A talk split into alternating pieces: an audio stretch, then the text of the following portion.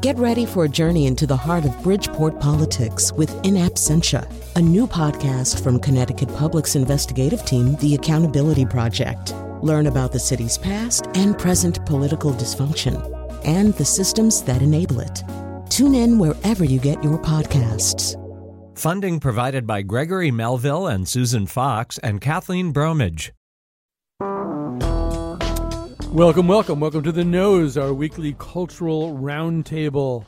You know, one thing that I've been thinking over the last hour is that I think culturally, the summer of 2020, for very obvious reasons, never really found its footing, right? I mean, it, there really is no overarching statement culturally uh, about this summer. I don't think there's a book of this summer. There's certainly not a movie of this summer. How could there how could there be or even a few movies of this summer? It's one of the reasons that today rather than talking about a new release, we're taking the rather unusual step of of uh, of talking about a 1997 movie, The Postman, which although it rang hollow in 1997, maybe rings a clearer bell these days. Uh, our guest today, well, before I even say who the guests are today, let me just finish up that thought. So it's also very true with music, I think. And, you know, every year, as some of you know, we devote one episode to our Song of the Summer show, where we try to pin down what is going to be the one song to rule them all, one song to bind them uh, and there always is one, pretty much, or sometimes there's kind of two. You know, I'm thinking Blurred Lines and Get Lucky. I'm looking at you guys, uh, but this this year there really isn't, and there's been a series of number one songs. Like every week, almost there's a different number one song. There isn't any song that seems to have any kind of durable penetration into the sort of mass psyche, the zeitgeist. I don't think there's a song from this summer that's going to be a staple of weddings. But we're going to begin today uh, with the song that's at number one right now. But before uh, we do that, let me just tell you who's here. Kara McDonough is a freelance writer. You can read her blog at karamcdonough.com. We'll put a link to that in the show page at wnpr.org. And Brian Slattery is arts editor for the New Haven Independent and a producer at WNHH Radio. He's joining joining us today by the miracle of Skype.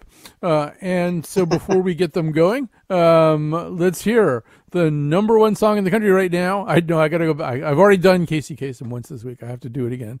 The number one song in the country right now brings together the talents of Cardi B and Megan Thee Stallion. It's called WAP or WAP.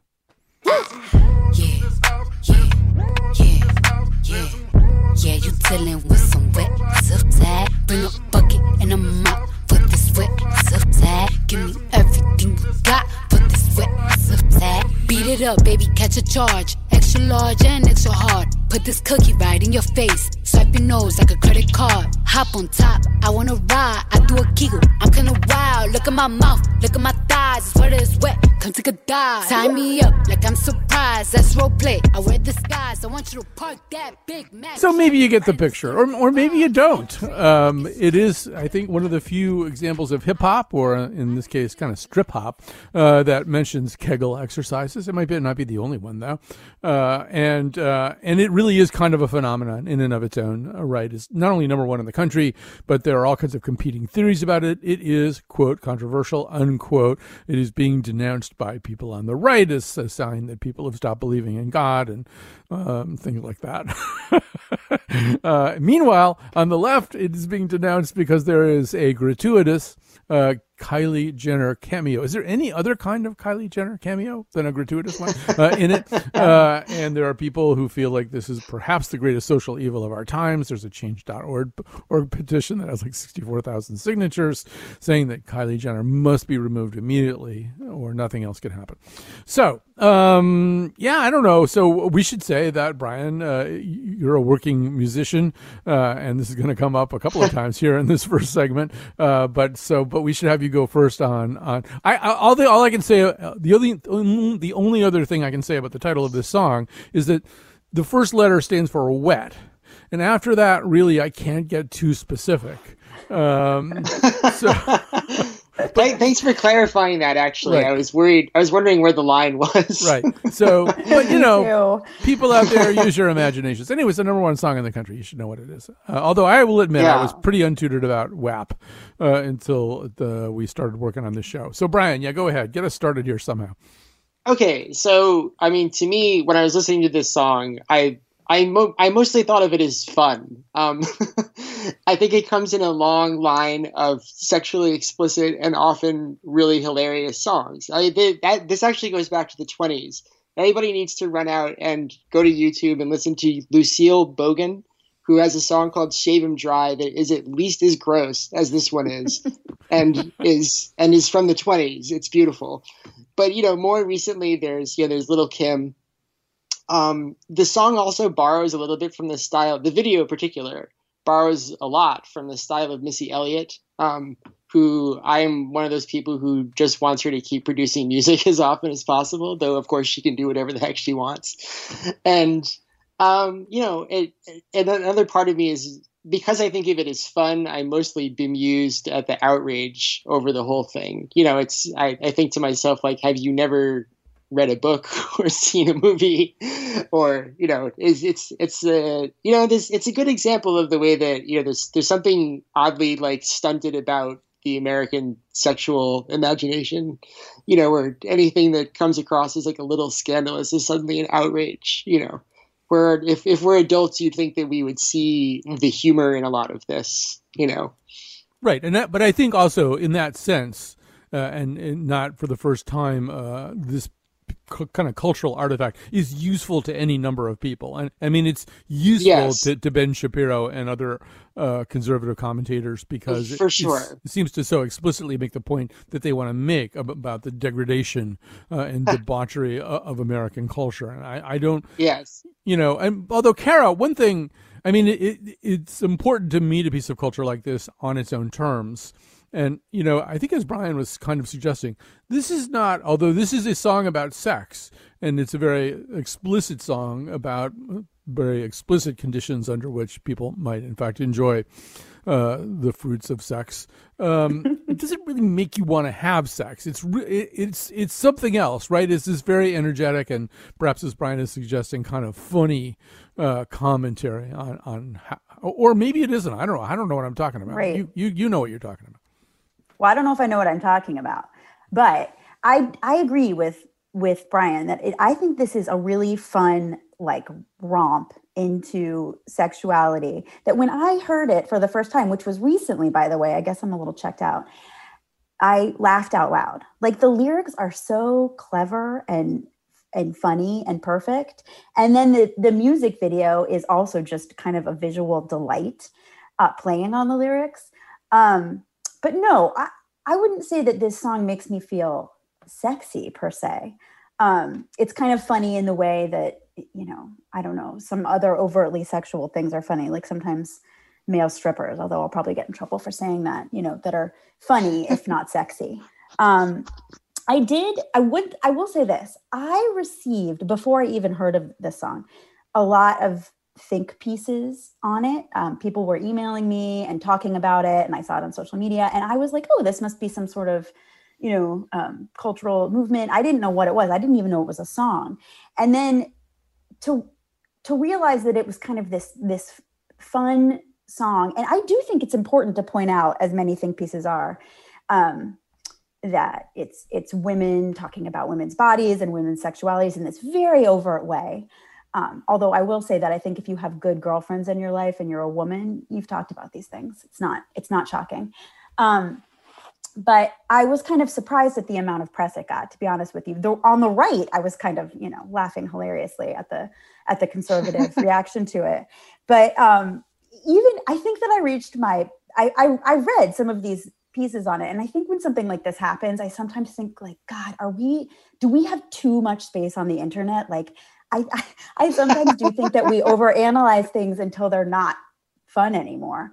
Um, yes But I think I, I did reach my my point of being fed up with reading about it. Um, when I saw that there was a New York Times piece from um, an OBGYN who was pointing out that it was great to talk about women's sexual health like this. And I was like, okay, I'm done. It's such a fun song. And I like it. I like it. I like the song. Um, that, and it's it's stuck in my head. And so yeah. That definitely follows the rule that when the New York Times talks about something cultural, it means the moment is over. yeah, exactly. All right. Although a very quick moment. I mean, don't feel too bad for not knowing about it because it's been out for two weeks and it debuted on the charts okay. at number one. So I mean, it was okay. Good. It was nothing, and then it was something almost kind of instantly. So yeah, I don't know. I guess I'll be sort of, you know, not exactly the grumpy old man. I just, first of all, this I like hip hop this particular kind of hip hop is maybe you know a little less interesting to me. I mean, sonically, not thematically. Sonically, a little bit less interesting to me. I, I also wasn't that big a fan of Savage, which is uh, Megan Thee Stallion's earlier song uh, of this summer.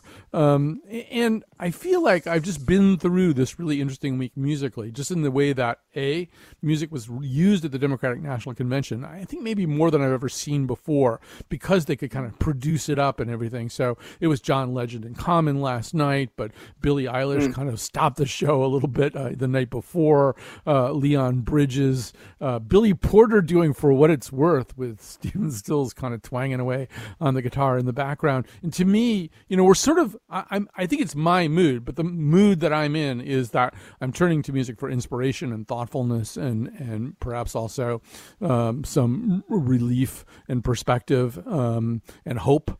Uh, so I don't know. There's sort of a nihilism to this particular song, you know, which wasn't really necessarily. I think. Oh, I mean, I just don't really feel like I'm going to be coming back to it again and again. But I it's mean, not, I, it's not hopeful. well, I think for some people it's probably very hopeful. yeah, uh, actually, true, true. it sort of depends on what you're hoping for. Um, but yeah, you know, Brian, I think Kara made a really good point too, which is that you know in a way, you see all the people clamoring about this, and you think, well, you know, of course, Naughty by Nature did OPP, you know, yes, and Prince right. and Prince did Soft and Wet, uh, and this is women talking about, you know, using some of the same terminology, talking about some of the same thing, uh, yes. and and maybe it is interesting that people find that a little bit more threatening. yes, that's for sure. I mean, I think I think part of the way, I mean, one of the when the in the in the many breathless articles written about this thing.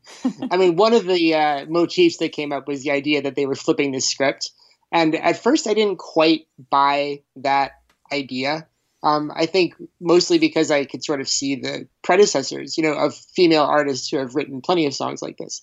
But um, I think that that that, that that is true. I mean, so often it's about like I, I find this song fun in a way that I don't find it fun when a male MC raps in the same way. Mm. And right. like that that is actually a pretty important point. You know, that there's the part of what makes this fun is to see I mean, or at least as I hear it.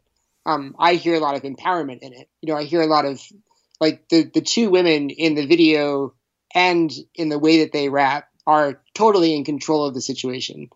And that's part of what makes it uh, you know fun to listen to. Yeah, I, I mean, I think uh, all of this is true, I, and I feel kind of bad that I don't react to it more, and I really do attribute it to kind of the mood that I that I'm in right now, as opposed to any yeah, yeah. huge defect in the song. But it's kind of like, really, that's but I do want to say this is what you're serving up during the greatest health crisis of well, the 21st yeah, century. Kind of, yeah. yeah, you know, I mean, you know, because I, I, would take Anderson .Paak's Anderson .Paak's down song "Lockdown." It kind of, you know, sort of says a lot uh, about this moment in a way that this one doesn't no, to me.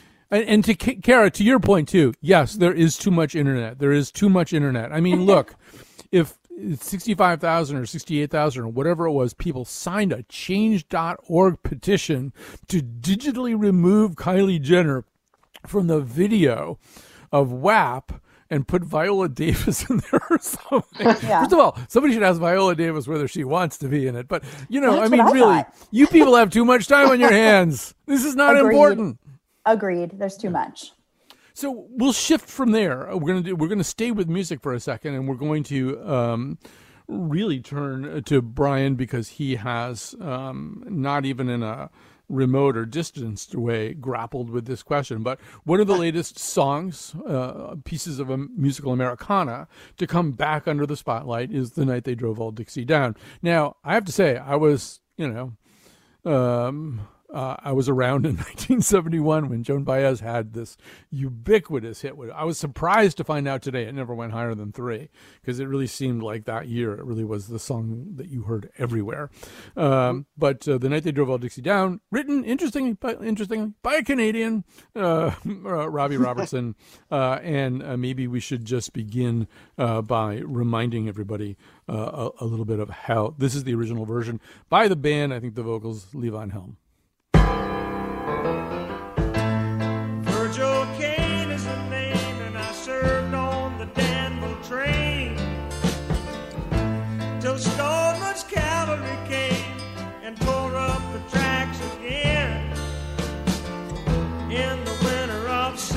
65, we were hungry, just barely alive. By May the 10th, Richmond had fell. It's a time I remember oh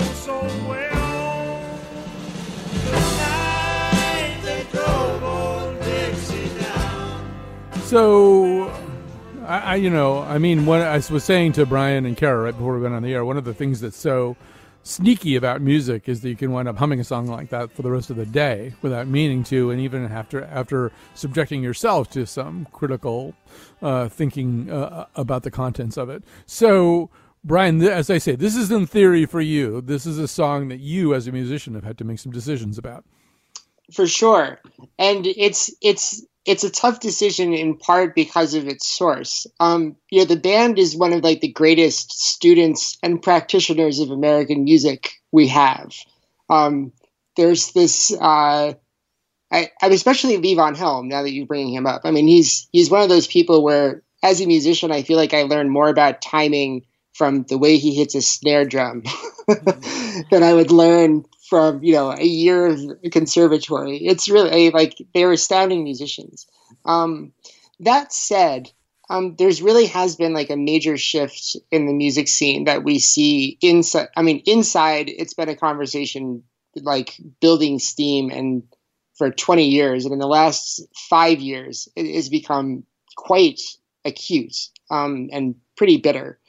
Uh, but it, it it definitely also emerges in all kinds of ways, like the way that the the way that the Dixie Chicks have now changed their name to the Chicks. You know that that feels like a response to this internal conversation, and a lot of it has to do with a kind of generational shift where younger music younger musicians, um, the questions about whether lyrics still work in 2020, um, given our current political climate, is much is really in the forefront of their minds and a younger musician, a younger black musician, put it to me really well at one point, and not just to me, but to the music scene in general, when he said, uh, "You know, do we is our allegiance to sort of to dead white musicians from the past, or is it to the musicians around us in the present who are much more diverse and have a different set of concerns?"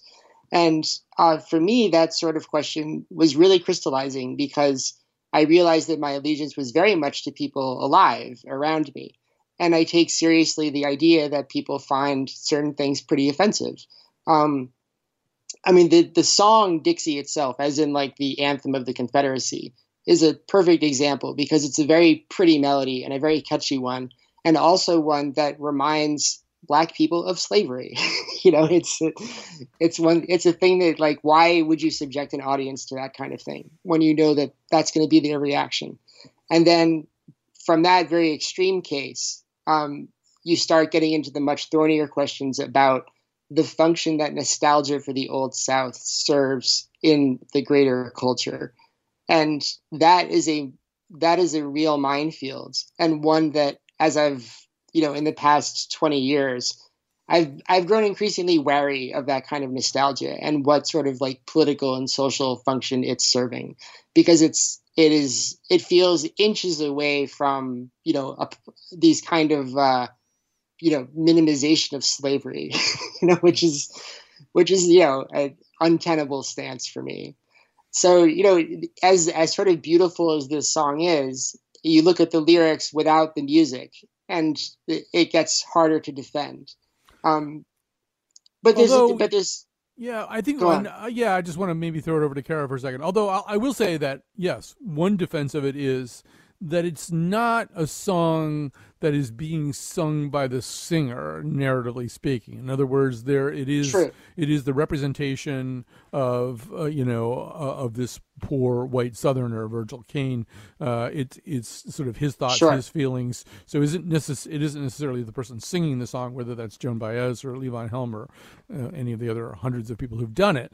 Um, Yeah, but, yeah. But Kara, I don't know if that necessarily takes the song off the hook because it's still you're sort of giving voice. You're giving a voice to a guy who maybe didn't own slaves and maybe didn't really have a whole lot of choices about what he did at the moment. But but you know, so on that on that basis, you could maybe make a case for the song. The problem, kind of, I think, is how the song is used and and how it is a kind of lost cause ballad for people in the deep South who who you know haven't seen the light of day.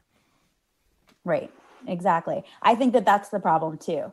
Um, that that's the the way it's used. Um, and I think, I mean, I'll say first of all that when we decided to talk about this, I was like, well, I'm just going to mostly let Brian take the lead on that because he's such a specific, specifically excellent expert on this stuff. And I would rather ask him questions than talk about it. But I will say, I mean, two things. I first of all um, have really been struck.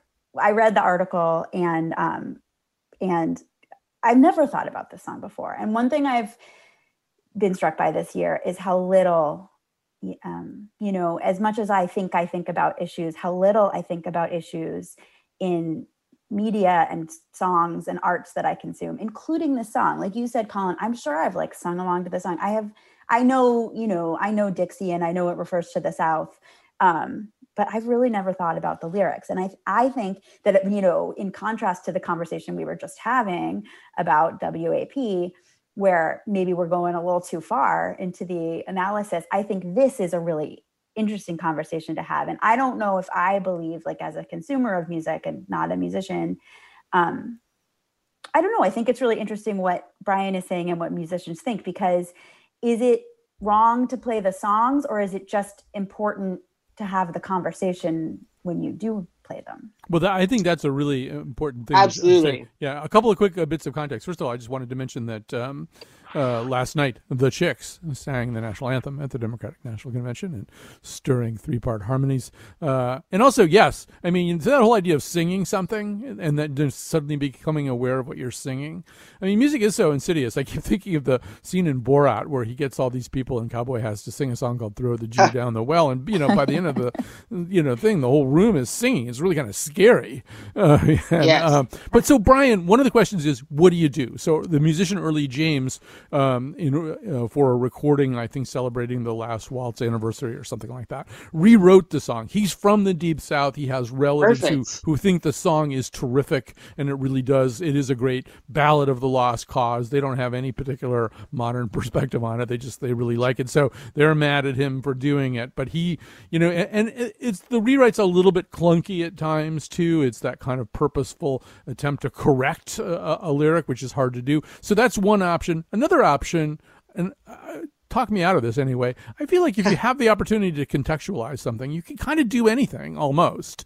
I mean, not throw the Jew down the well, and probably not like you know, to, uh, but but I mean, you know, if you have, I mean, Di- Disney is going to show the movie Song of the South on Disney Plus one of these days. They're just going to figure out a way to have it talked about beforehand and after, just like Gone with the Wind. You can't uncritically present culture like this, but but I think to Yeah. erase it, to erase it is dangerous too because you're erasing sentiments that either were or are real. Yeah, no, I, I and I totally agree. I I don't think that I the thing is is that I think that the accusation that that one side wants to erase culture is is is misrepresenting that side.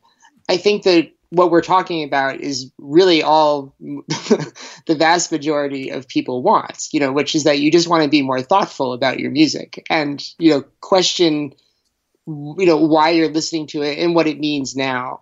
And for performers, I think it's particularly acute because it's one thing to receive the message and it's another thing to be to like practice and then deliver the message. Hmm. you know, and it's and it it does you do start to feel a sense of responsibility for what you're doing. You know, it, it takes time to learn a song and it takes time to learn to do it well. and it means you go over the words like again and again and again and again and again, and it, the more you understand what they mean, the the easier it is to deliver the message. So I think that uh, you know, from musicians' perspective, these questions get get much more personal because you say, you know, why am I performing this song? You know, which is a whole other sort of set of questions than like should it exist at all. Uh, right. And I think part of the question in a conversation before you sing the song in a live context is like, well, I, yeah, who is Virgil Caine? You know, is it, is it sure. okay? Is it okay to think about who, who he was in that context? Yeah. Um, and like, there, like, there was a great example. Like last year, there was a musician in Middletown named Karen Hogg who did a whole night of murder ballads, but, you know, all of like men killing women, but it was sung by women. Mm-hmm. And they did talk about sort of what it meant, you know, that this, you know the these like pretty shocking things about like violence against women and how it's persisted. And like are these songs justifying it or are they a cautionary tale? Are they a warning? You know what are they? I mean these these songs have a lot of power and like still now. And it's a power that i think that we still have to contend with. And i think that that's like i find that conversation to be very productive and mm. like like the one we're having right now I, yeah. I, I, think it's actually really important to like drag them over the coals every once in a while and say you know do, do this does it still hold up hmm. and, Kara, you know what whereas we head towards break Kara any final thoughts here no, not not as um, not as astute as, as Brian's, yes. and I, I don't have any good uh, cultural references, but um, yeah. but no, I, I totally I totally agree with the sentiment. I think that I think that it's a really important point that people are not trying to erase culture, exactly like Brian just said. I think that that's the wrong argument, and that that's really important to talk about as we talk about this in so many contexts. You know, from Confederate monuments to, I, I think it's it's a really important point to say what do we owe to the people who are alive right now. I think that that was I, I really love that you said that, Brian. All right, we're going to uh, end the segment here. Uh, in the next segment, I, I owe these two people a debt I can never really repay. That you know, 23 years had passed. They, they either had never seen The Postman or they'd forgotten, and I made them watch it. Anyway, here's Richard Cheese's version of WAP as we go out. Your face, swipe your nose like a credit card. Hop on top, I wanna ride. I do a kegel while it's inside. I want you to park that Big Mac truck right in this little garage. From the top, make it drop. We're back. This is The Nose. On the panel today, Kara McDonough, freelance writer. You can read her blog at karamcdonough.com. Uh, Brian Slattery, uniquely qualified to do this show because he is both a musician uh, and a writer of speculative fiction. Uh, and um, so we're going to move from music to um, dystopian scenarios.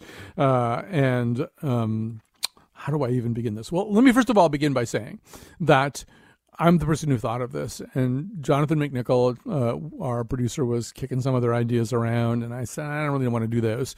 And I said, what if we did the Postman? I mean, really, you know, it's 1997. Uh, there's been wars uh, in the movie. There's been a plague. Now there's a sociopathic tyrant, uh, and the only hope for the recrudescence of, of civilization and society uh, is to restore the U.S. Postal Service. I mean, how much more on the nose uh, could things get. So uh, at the at the time. was a critical and commercial uh, disaster uh, for Kevin Costner, who was uh, both the star and I believe the director. Um, so uh, let's hear a little. I'm, I'm looking. I'm looking here at my thing to make sure I don't have to set this up in some way. Although I doubt very much that I could. So you're going to hear the sheriff of a dystopian rural community called Pineview, uh, and uh, talking to Kevin Costner. Kevin Costner has been an itinerant sort of actor doing bad Shakespeare, uh, and uh, now he is positioning himself as, in fact, the hope of the U.S. Postal Service. Sheriff Briscoe, who the hell are you? I'm a representative of the United States government, authorized by Order 417 of the Restored Congress to reestablish communication route in Idaho and Lower Oregon. What does that mean in English? I'm your postman. Hand me your gun. Understand that tampering with the mail or obstructing the mail is a, it's a federal offense, and furthermore, the, the Bolin Act requires that you provide all mail carriers with sanctuary and nutri- food. You got three seconds. Get your ass out of here. Uh, you know Jerry the contractor? So there you go. Uh, if I tried to explain the scene some more, it wouldn't help. Um, on the other hand, well, I just want to get sort of some basic reactions here. So, Kara, get us started here. Um, uh, I know a little bit uh, about how you feel about this movie, but tell everybody else how you feel about this movie. Sure. So I um I started this movie, this um, three hour movie, uh, with a lot of skepticism. I knew that it had been critically panned pretty much when it came out. Um, and I, I think I started, you know, with a little bit of a negative viewpoint, but I will say that I ended the movie just this morning, the very last 30 minutes, quietly weeping as I watched it in my bed. and I think that I, I actually, one thing about this movie is if I had seen it when it came out, which I didn't, um, I would have just thought it was you know overly dramatic and too many slow mo shots and too many um, one liners that were sort of you know jaw droppingly corny. Um, also i thought that kevin costner in this movie was just a little bit goofy as the hero um, which actually worked for me in the end of it. But in these crazy times you know um, having the US Postal Service as the hero of a post apocalyptic world um, totally worked for me. And it did uh, convey the hope that I think that they were trying to get across in this movie that like the the law of the land will be upheld by the postal service. Um, I've always viewed post men and women as just these kind of dutiful, noble, um, you know, employees of the government who who follow a strict standard code of operations. And so and so you know considering what's happening today with with our postal service it worked for me. Right. and at the end of the movie i ended up really really feeling it. I had a lot of emotions. I didn't think as a movie it was great. Like i thought the first 45 minutes were very um sort of um, didn't jibe with the rest of the movie. I thought it was very slow at parts. I thought the editing could have been a lot better. Um but but yeah i ended up liking it or or at least having it work for me in the summer of 2020 Right. And when you say today, I should say we're doing this uh, live on Friday. Uh, earlier in the morning today, Louis DeJoy, the inaptly named Postmaster General of the United States, uh, did appear uh, before members uh, of a Senate panel uh, either he did or uh, the more that I watched him, the more I thought it might have been Kevin Spacey, like really heavily made up and doing kind of a combination of his K-Pax character and then the Gimp from The Usual Suspects. Uh, but uh, so we're we're right on schedule here. So yeah, Brian uh, Slattery, uh, give us a sense of, of, where you were on this. Yeah, I mean, I, I, I kind of agreed with the critics from 1997 on like the sort of basic level that it's like not it's not like a very good movie. you know, there's you can see, and we could talk about why that is, but it's not as interesting as talking about the things that like seem surprisingly prescient. Um, first of all, there's the there's like the maniacal leader's uncanny resemblance to Jordan Peterson, like both both physically and in the kind of things that he says. Like like the militia with its like confluence of kind of like we, we we must like restore our masculinity and you know tapping into this whole idea of you know men are going to rise again to take over the world and the right wing implications of that. That that was all pretty startling to watch. You know like somebody had read some pretty some somebody had read some tea leaves back then that were pretty diffuse then that aren't now you know, and that that was uh, that was startling. And I'm and I'm also really down for the you know just like Kara said, the general idea that that there's something about the postal service that's kind of like the linchpin of a functioning civil society. you know, it's it's really important that we be able to move you know information and stuff around if we're going to if we're really going to keep functioning and that there's something kind of noble in that effort. And it actually reminded me of an article I wrote like really early in the shutdown when somebody was going around um, taking pictures of people on their porches, and I was following them around all day. And I happened to be interviewing the the photographer uh, about what he was doing. And I looked this up to make sure I got the quote right. But while I was interviewing him, the postman who was going by heard what we were talking about, and he announced in a voice to the entire block In a time of fear, love conquers all. This is what unites us as Americans. oh yeah, I mean, I, I and it's for, it's actually, and I thought it was like dead on. I was like, you are doing mm. your job as a postman, keeping us together in a number of ways. Right. I mean, I, I, collected a lot of stories about um, uh, mail carriers uh, over the last couple of weeks for a column I was writing, uh, and yeah, people told me incredible stories, and and they're coming out of the news too of mail carriers who, even Absolutely. on days where because of these weird reforms that that DeJoy now says he's going to roll back, they were sent out with no mail to deliver. They, they, a lot of them would ride their routes anyway because they see themselves also as these kind of observers and social workers, and they want to just you know make sure everybody's yes. okay and stuff like that. It's it's kind of an incredible thing. And so, yes, that little thing in the middle of the movie. Uh, it's sort of about two thirds of the way in, where all these young people get their minds just and hearts just get kindled by this idea uh, of uh, of reviving the postal service and risking life and limb to deliver mail. Um, it it's hard not to be moved by that part. I, I I agree with both of you that the movie is it's sort of a lot of scenes kind of strung together in, in, a way that's you know they're vaguely related to one another, but one thing doesn't lead to another. So it's very unsatisfying at yeah. that level.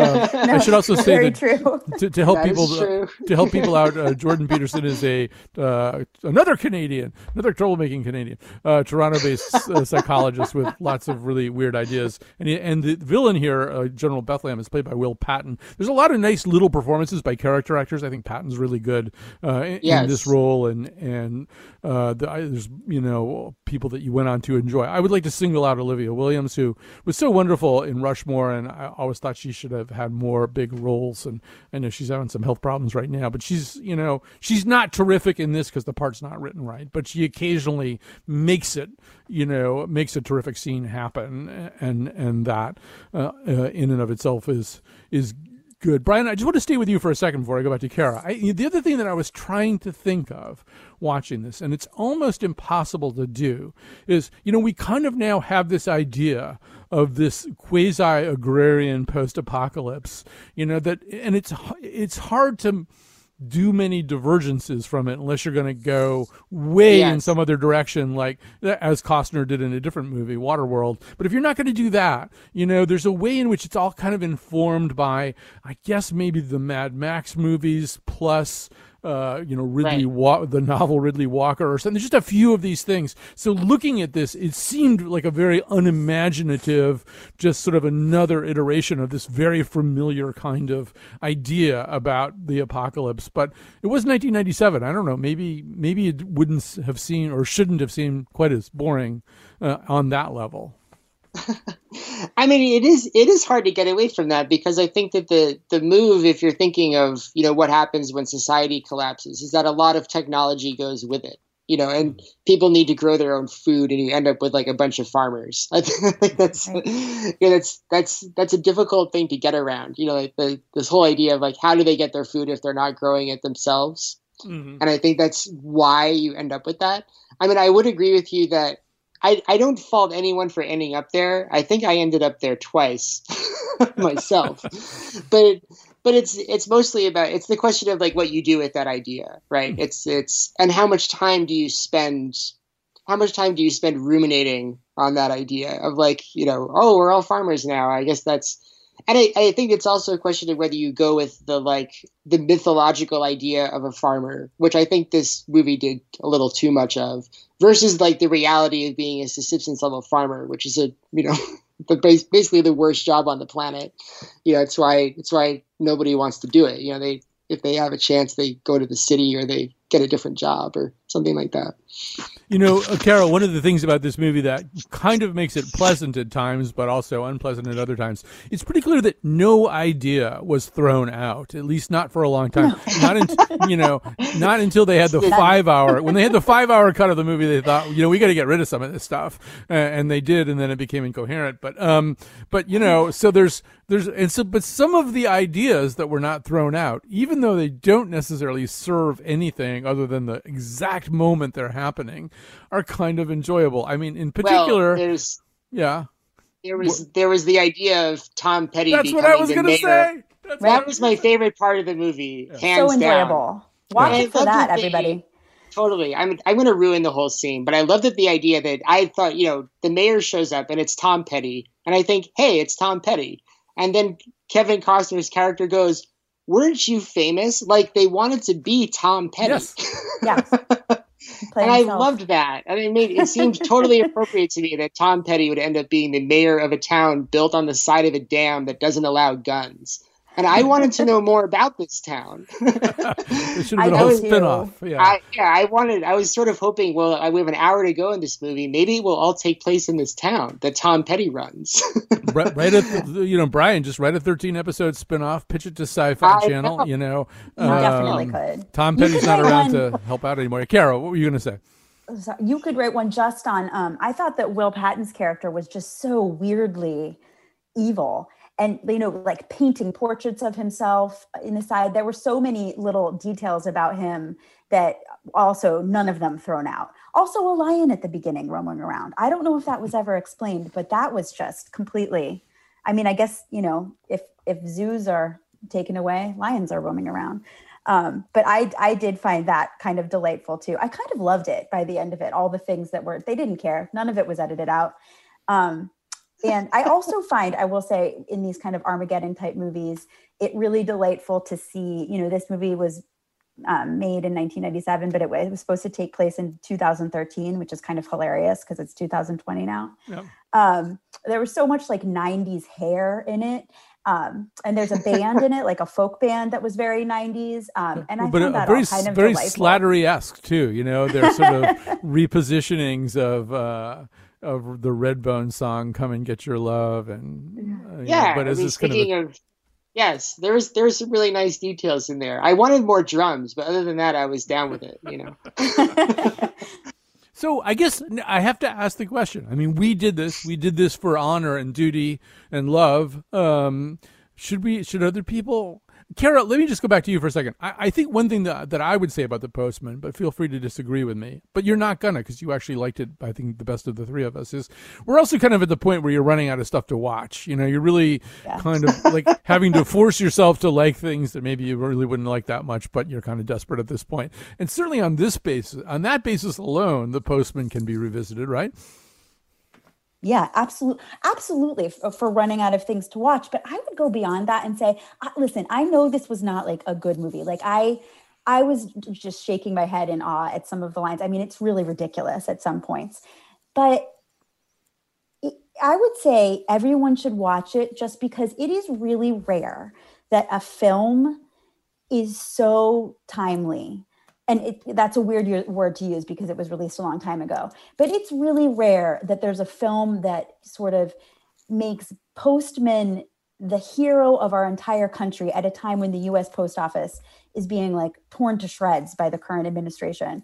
I would say watch it for that alone. I mean it's only going to last for this brief moment in time. You got to watch it now or don't ever watch it.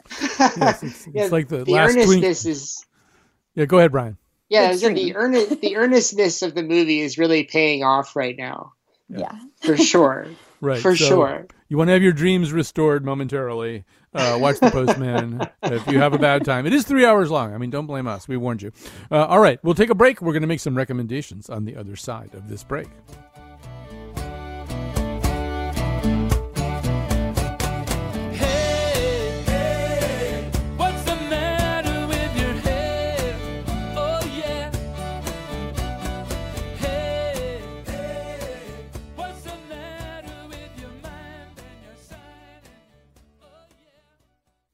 All right, uh, we are back. I want to say thank you to Kat Pastor. She's in the studio, making it possible for the rest of us to do what we do remotely.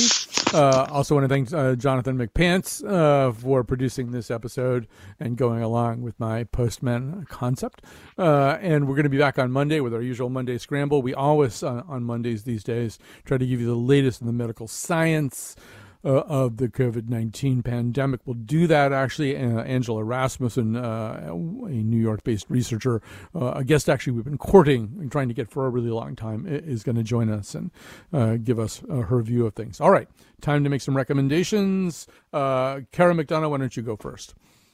Sure. So I've been, I always listen to a lot of podcasts, but I've been listening to even more than usual, probably as I walk m- miles through this pandemic summer. Um, and one of the ones I've been, li- I just finished is called Rabbit Hole. Um, I don't know if either of you guys have heard of it, but it's a New York, it's two New York Times tech reporters that did uh, stories about how people are um, affected by the internet. Um, how they're radicalized um, either to the right or to the left. Um, and it's just I don't know, I remember how many there are, but it's a limited series podcast and they're pretty short episodes. Um, and I just found it totally fascinating. I'm not a big consumer of the internet. I never watch YouTube, but I find people who do very interesting and the people who are made stars by it very interesting. And it just does a great job of explaining how a normal, maybe unpolitically affiliated person might, you know, become like a huge follower of right wing politics or left wing politics just by watching um, pe- popular people on on YouTube. Um, and it ends by explaining the history of QAnon, which I think, especially right now, um, as Trump has talked about them recently, is really interesting and important. I think it's really important to know um, how that happens. So that's my recommendation for this week. All right, Karen McDonough, thank you so much. And Brian Slattery, what have you got for us? Um, part of the aesthetic that showed up in the video for uh, WAP um, reminded me a lot of a of a I believe Philadelphia based hip hop artist I really like named Tierra Whack who uses it's T I E R R A then Whack W H A C K um, who uses the same kind of like crazy candy colored palettes to make these like kind of really unsettling concept videos that that in, you know involve both music and visuals in a, in a way that I find totally compelling. And she they they take a they apparently take a long time to make because she's been doing them for a few years, and she has a short but really kind of deep body of work at this point um, that are, it's uh, at turns hilarious and then also kind of horrifying and worth checking out, especially when you have nothing else to watch these days.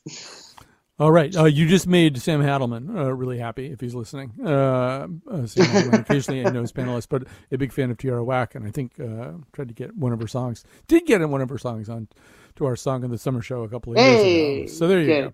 So um, I'm going to just uh, just in a general way um, say that although uh, Kevin Costner is somebody that we can kind of laugh at and make fun of. Uh, I wouldn't dismiss his body of work. He's actually kind of turned into an interesting actor over the years, and now, of course, does kind of a little bit more textured supporting roles, like the one he did in, in Hidden Figures. He's also gone from being a Republican to being a Pete Buttigieg supporter. But you know, if you've never watched much Kevin Costner, you really have kind of have to start with Dances with Wolves and Bull Durham. I think those are kind of the two where he, you know, he really nails uh, the things that he's trying to do. And Dances with Wolves is very much a very comprehensive project. He directed it too.